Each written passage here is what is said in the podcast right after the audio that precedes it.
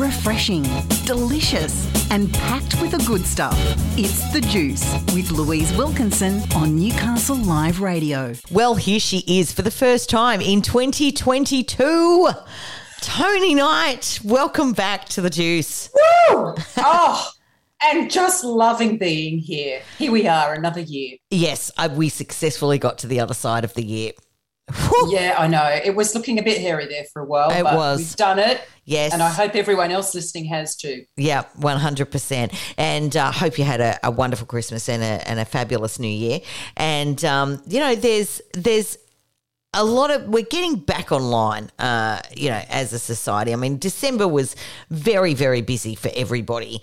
Um, there was no bandwidth for a lot of self reflection or getting on top of inner work because we were just in the doing, weren't we?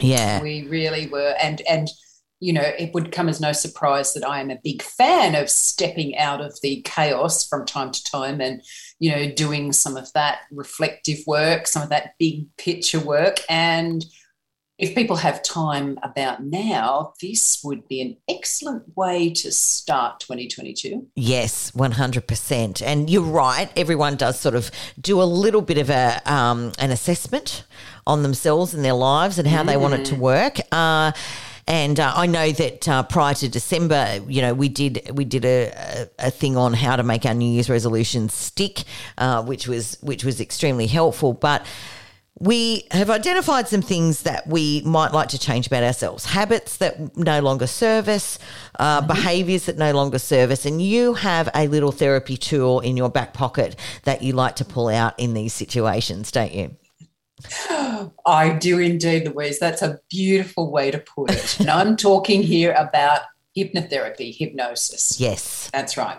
okay so uh Everybody's heard of hypnotherapy, and, and if you've never experienced it before, you kind of go, "Oh, look, it's not going to work on me.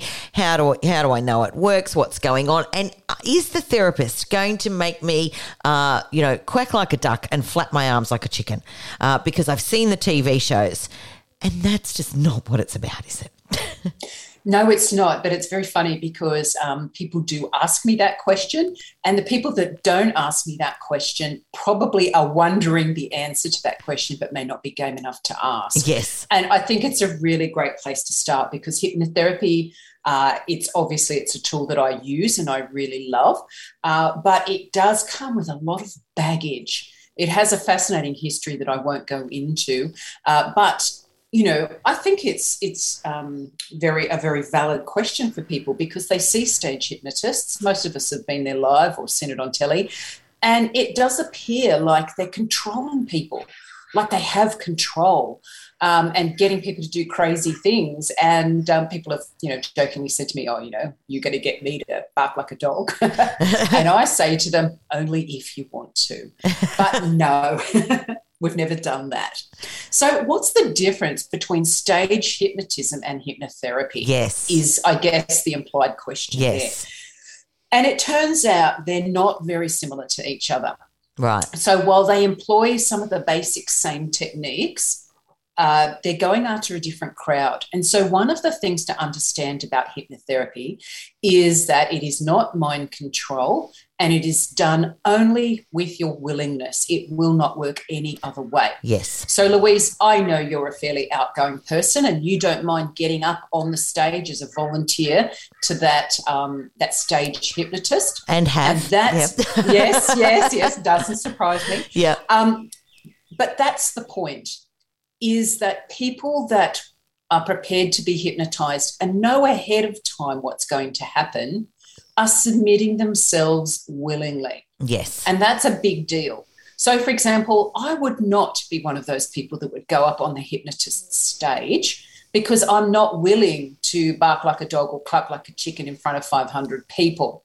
And so, if someone had dragged me up on that stage and the hypnotist tried to hypnotize me to do those things, guess what? Wouldn't work. It wouldn't work. Mm, It wouldn't work. Why? Because I'm in control. Yes. I'm not, and I'm not willing to do those things. And so, if you've ever been or seen one of those shows, you'll notice that not only do they call willing volunteers, so hello, you've already got people that are willing to do it, but they do test the hypnotizability of people, usually using an arm clasp. Now, that's yes, yes. Like, you remember it? Yeah, I do. You remember it? It's yeah. coming back. Yeah. Yeah. So that's the second thing. So the first thing I want to say is that you they a hypnotherapist or a hypnotist cannot control you. They are working with your willingness to make change. And when you focus the right way, it becomes easier to make that change. And that's what they're doing. But the second thing um, is that um, not only can they not control you, but you have the capacity to be able to, you know, like resist or say no or feel that, you know, this isn't working on you. Now, hypnosis works with most people to some extent. All right. There are some people that just simply cannot experience a trance state or be hypnotized. That's Yep. true. Most people can experience at least something of a trance state. Because what hypnosis really is, is a state of focused attention. So, is it an alternative state? Well, yes and no. And there's still a lot of conjecture. And I'll talk about the um, state of hypnosis research a little later. But if you think of it as a, fo- as a state of focused attention, some people are going to be able to enter that state quite easily. And some people are going to experience a lot of difficulty. Mm. So, Louise, you happen to be one of those people who can be hypnotized quite easily and quite deeply. You can Yeah. experience a deep level of trance. Uh, and so, you know, you would benefit tremendously from hypnotherapy. For those people that maybe don't experience as deep a level of trance as you, but can go into a light trance, in other words, they could be kind of internally focused to some extent. And by the way, when you are um, hypnotized repeatedly, it becomes easier to enter that more focused state. Yeah. And that's usually because people know what to expect, they're not as anxious about it, they can let go and relax. And that turns out to work really well. It's quite helpful. Yes. All right. But those people can benefit from hypnotherapy as well, even if they are not as suggestible, not as able to kind of get into that absorbed state. But what a stage hypnotist is doing is looking for those people that will bang, comfortable with the process, go straight into an absorbed state quite easily because they're the most hypnotizable. Yes. So bang bang, that's you. That's why that, that's why you did very well on the hypnotist stage. yeah. But the difference being, of course, that people have control and will experience differing levels of hypnotic state. And most of those levels, even feeling light ones, because it's a focused state, people will benefit from Yeah. it. So I want to assure people that it's not like stage hypnotism and it's safe. It is absolutely safe. Yeah. Okay. Fantastic. Well, what we might do, uh, we'll take a short break, Toni. When we come back, we'll talk about the reasons why people might want to explore hypnotherapy as a tool uh, for for things that are going on in their lives, and uh, and you know how we how we go about it. So we'll be right back with Toni here on the Juice.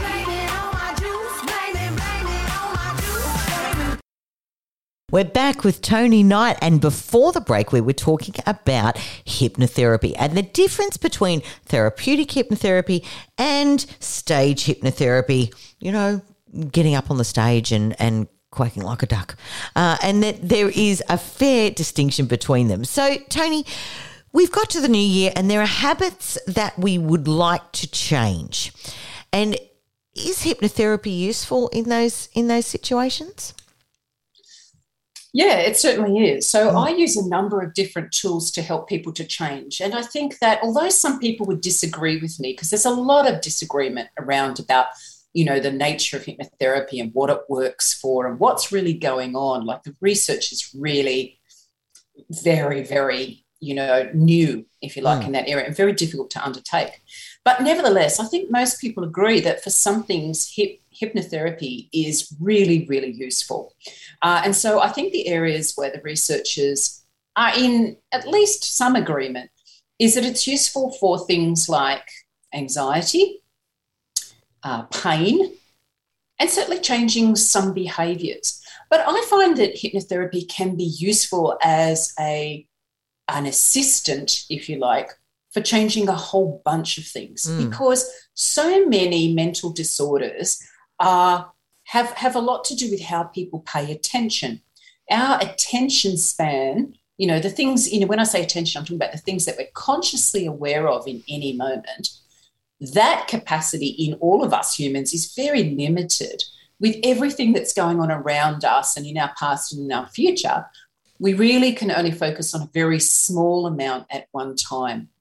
And so that our attention is very precious. And what hypnosis does really well is it helps direct our attention in ways that are really helpful to help us to be able to experience ourselves differently and to make changes. So um, perhaps I could give you some examples, Louise, of what I'm talking about there.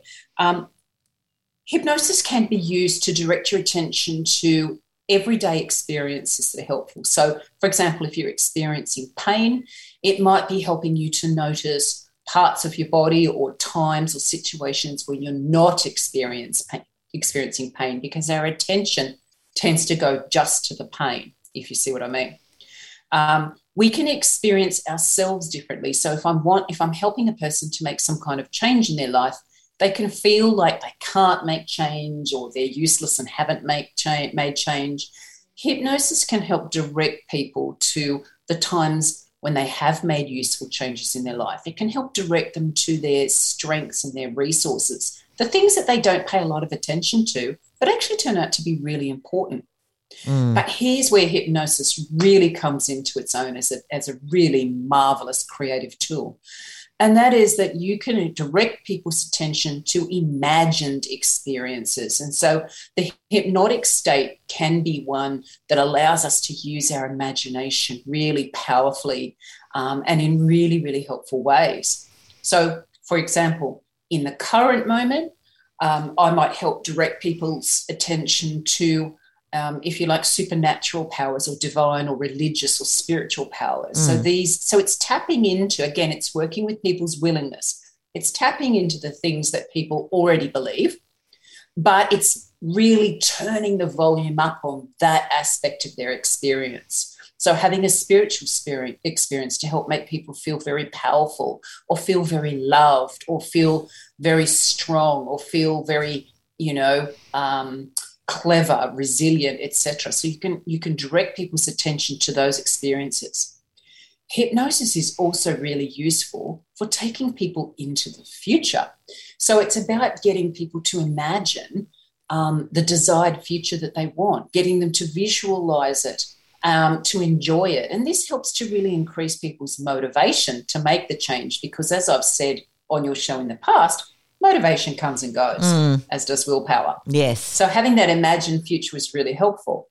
But you can also, in the future, help people to imagine performing the task. So, if they're trying to change a habit, if they're trying to do something differently, getting them to visualize doing that thing so that they can see or get a sense of, yes, I, I can probably do that.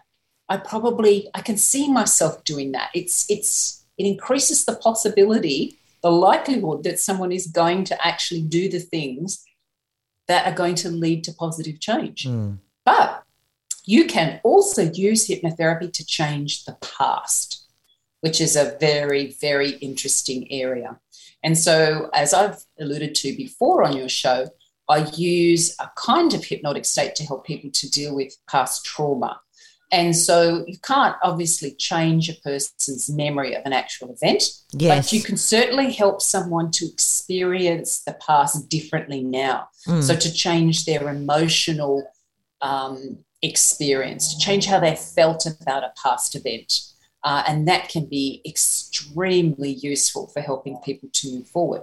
Yeah. So, as I said, hypnosis is helpful as a tool, along with uh, standing alongside other therapies to help people to pay attention to helpful aspects of their current experience, but also to fire up people's imagination and to make the past, present, and future a more powerful experience for people. Yeah, 100%. I get exactly what you're saying. And, um, you know, I guess wanting to change that. So the hypnotherapy basically gives people, uh, you know, sort of awakes a, a conscious part of their brain that will sort of you know help to help to bed in these these new behaviors that they want to they want to start practicing and and you uh-huh. know and it is power of suggestion isn't it um yeah yeah so how does it go with something like, say, quit, quitting smoking or quitting drinking, or you know, so, so for some people it works fantastically, and for others Mm-hmm. it might not work as as well. So, what is the you know what is the the moving part, I guess, that makes it work well for one person and not the other? there's actually a huge number of moving parts there. Um, and um, because all of us are different and bring different things to therapy. And you're right, hypnosis is often used for changing habits, such as uh, drinking and smoking, so, so drug habits. And the research shows mixed evidence of how well it works. And I just want to make a note quickly because people may have seen research that says that hypnotherapy doesn't work. The problem with hypnotherapy research is that good research is done the same on everybody so that they can see whether or not it works. And, you know, um, the problem with hypnosis is that you can't do the same thing on each person. So, randomized controlled trials, which is the gold standard for research, um, means that the same for each group of people, whether it's a experimental group or the control group that doesn't get the intervention, each person in that group must have the same experience so that researchers can say, ah, there's a difference between them, and the only thing that's different is this. So it must be this that's causing the change. As I said, with hypnosis, we never do the same thing with everybody hmm. because people are complex and different. What works for one person won't work for another. And this is why hypnosis research is so hard to do. Hmm. Nevertheless, has been shown to be beneficial. And so there's mixed results with regard to smoking and drinking, although anecdotally, you'll hear a lot of people say that it's really helpful. Hmm. So, with something like smoking, as an example, again, if you think about the moving parts, you're working with someone's willingness. So, if someone's been sent by someone else to give up smoking, it's unlikely to work well. You might try and work at first with helping to increase someone's willingness and motivation to give up. But generally speaking, you'd want someone to be really willing and really motivated to give up smoking. And you tap into that. You change their experience of smoking. So, um, with smokers, I will help them to really highlight and pay a lot of attention to the negative aspects of smoking, such as the taste, the smell, even getting them to imagine the impact of all those unhealthy, nasty chemicals in their body. Hmm. So, this is something that people don't pay attention to. But when you draw someone's attention to it and use their imagination to imagine what's going in their body, suddenly now you are really ramping up big time the negative aspects of smoking, which again increases motivation. Yeah. You would also help people to see that, you know, they are strong people, they are people with resources, they don't want to do that. Okay. And you provide what are called post hypnotic suggestions that can stay with people to get them to, um, you know, beyond the session, to get them to, in moments of choice, do something else. And post hypnotic suggestions can work wonderfully, you know, getting them just to notice things outside the session. Um, hypnosis benefits with repetition as well. So uh, I will usually give people a recording of the hypnosis session so that they can listen to it at home because turns out Yeah. All hypnosis is self hypnosis. Yes. I help to provide the right conditions for people to hypnotize themselves, but I cannot control someone. So I can't force them to go into a hypnotic state. yeah. They do that themselves. And with the recording, they can listen to it over and over. And when you pay more attention over time to the things in the hypnosis recording, it increases the beneficial aspects of it. Yeah, I completely get what you're saying there. I, if hy- hypnosis is something that you want to, uh, you know, investigate uh, for yourself, where should people start to look for uh, hypnosis? All right. So if they go onto the um, website for the Australian Hypnotherapy Association, what you're getting there is a listing of hypnosis practitioners that have the proper training, accreditation, insurance, etc. So you know you know that you're in safe hands if you if you're checking on the AHA um, website, the Australian Hypnotherapy Association. Having said that, every hypnotherapist has a different style. Uh, and so you may need to try more than one hypnotherapist to find the one that you feel like you can really work with. And that's true for any type of therapy, not just hypnotherapy. But there's a lot of really good ones out there, people who are experienced who get you and know how to tap into your motivations mm. um, to help you find your resources etc and that's the key to doing hypnosis well is that the hypnotherapist should be listening very carefully to you the person who wants it so that they're providing suggestions in hypnosis that you can go yes yes this is what I needed to hear. This is what I want.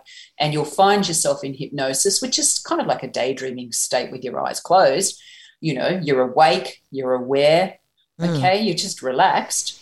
But in that relaxed state, you're going, yeah, yeah, you know, and so you're getting into it. You are working with the hypnotherapist because they're saying all the right things. Yeah, 100%. I love it.